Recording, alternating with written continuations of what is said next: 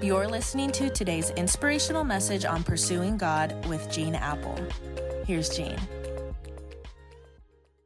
Well, happy Thursday, and thanks for hanging with me for a few minutes today as we pursue God. And hey, I hope you'll join us this weekend at an Eastside campus or online for worship, for communion, for great kids side and junior high experiences, and, and for another installment in our Slay the Monster series. Just some really, really cool and life changing things are happening right now. Well, I'm going to take a huge risk today with my comments. I'm going to run the risk of you getting mad at me. I'm going to run the risk of you writing me off. The book of Proverbs says that the kisses of an enemy may be profuse, but faithful are the wounds of a friend. And today, I'm going to be a friend to you by doing something I've needed friends to do to me many times in my life for me, and that is to share some hard truth, some uncomfortable truth, some truth that may wound. Faithful are the wounds of a friend, may hurt a little bit. Have you ever wondered why biblical heroes are biblical heroes? I mean, why are people like Abraham, Esther, Noah, Daniel? Why are they heroes? Here's why because at a critical moment, they took a courageous next step. And today, I want to challenge some of you to take a courageous next step. Nothing I'm about to say is in any way condescending or condemning, but, but I'm going to stand accountable to God someday for everything I've taught. And I want to stand before Him and say, I spoke the truth even when it was hard.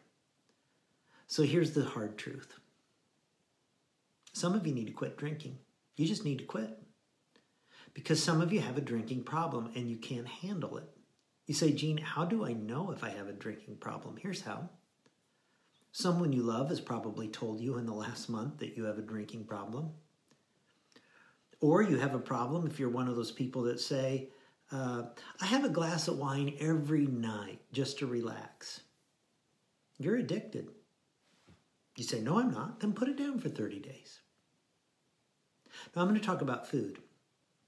Before I say a word about it, this is my struggle. I've struggled with weight and food and self control issues all my life. I was the fat kid. I got made fun of mercilessly by, by my older brother. For those of you that might be struggling with this, I struggle with this.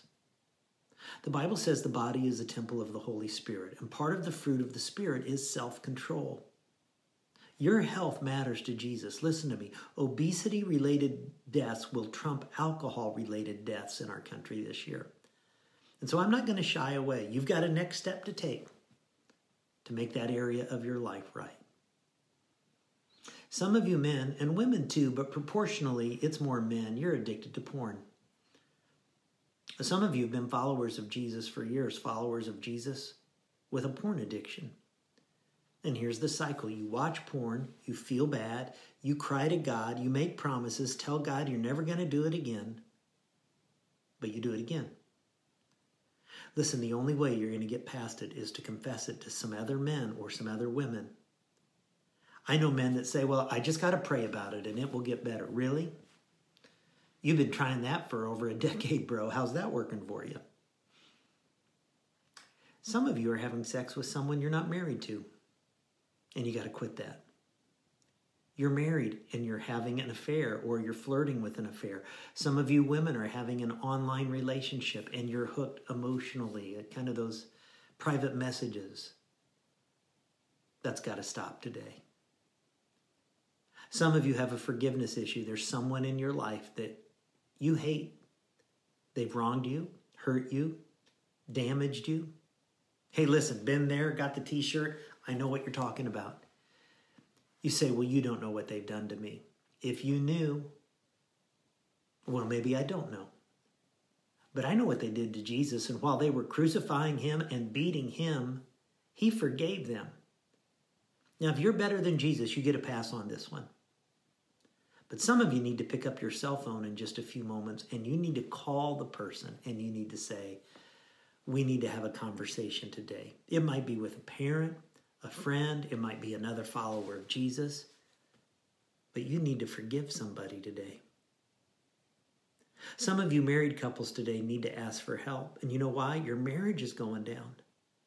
But, Gene, if we ask for help, people are going to know we're struggling. Guess what? When the divorce happens, they're going to know you're struggling. It's not easy to take the next step sometimes, but it's always right. Now, listen, nothing I've said to you has been condemning because I've struggled with many of these things myself. I'm just telling you for some of us. The next step for release and freedom, the next step to get unhooked is difficult, but you got to take it if you want to get well. And you're going to have to acknowledge your need to God and to some other human beings. And you can start with the power of the Holy Spirit right now and today. Well, God, I don't know where these words have landed, but I'm just praying that by the power of your Holy Spirit, they, they land directly, sharply, right into the hearts and souls where they need to land. And God, give us courage like the heroes in the Bible who did the courageous thing at the right time. Give us the courage to do the courageous thing, to have the conversations, to tell someone else, to get in the support group, to ask for forgiveness, whatever it is, God, to set us free. God, we thank you that your word is faithful like a, a friend who sometimes wounds us. And thank you for the truth of it. We lift our prayers today in Jesus' name. Amen. Hey, if you're still with me, thanks for hanging around. Love you. Catch you tomorrow.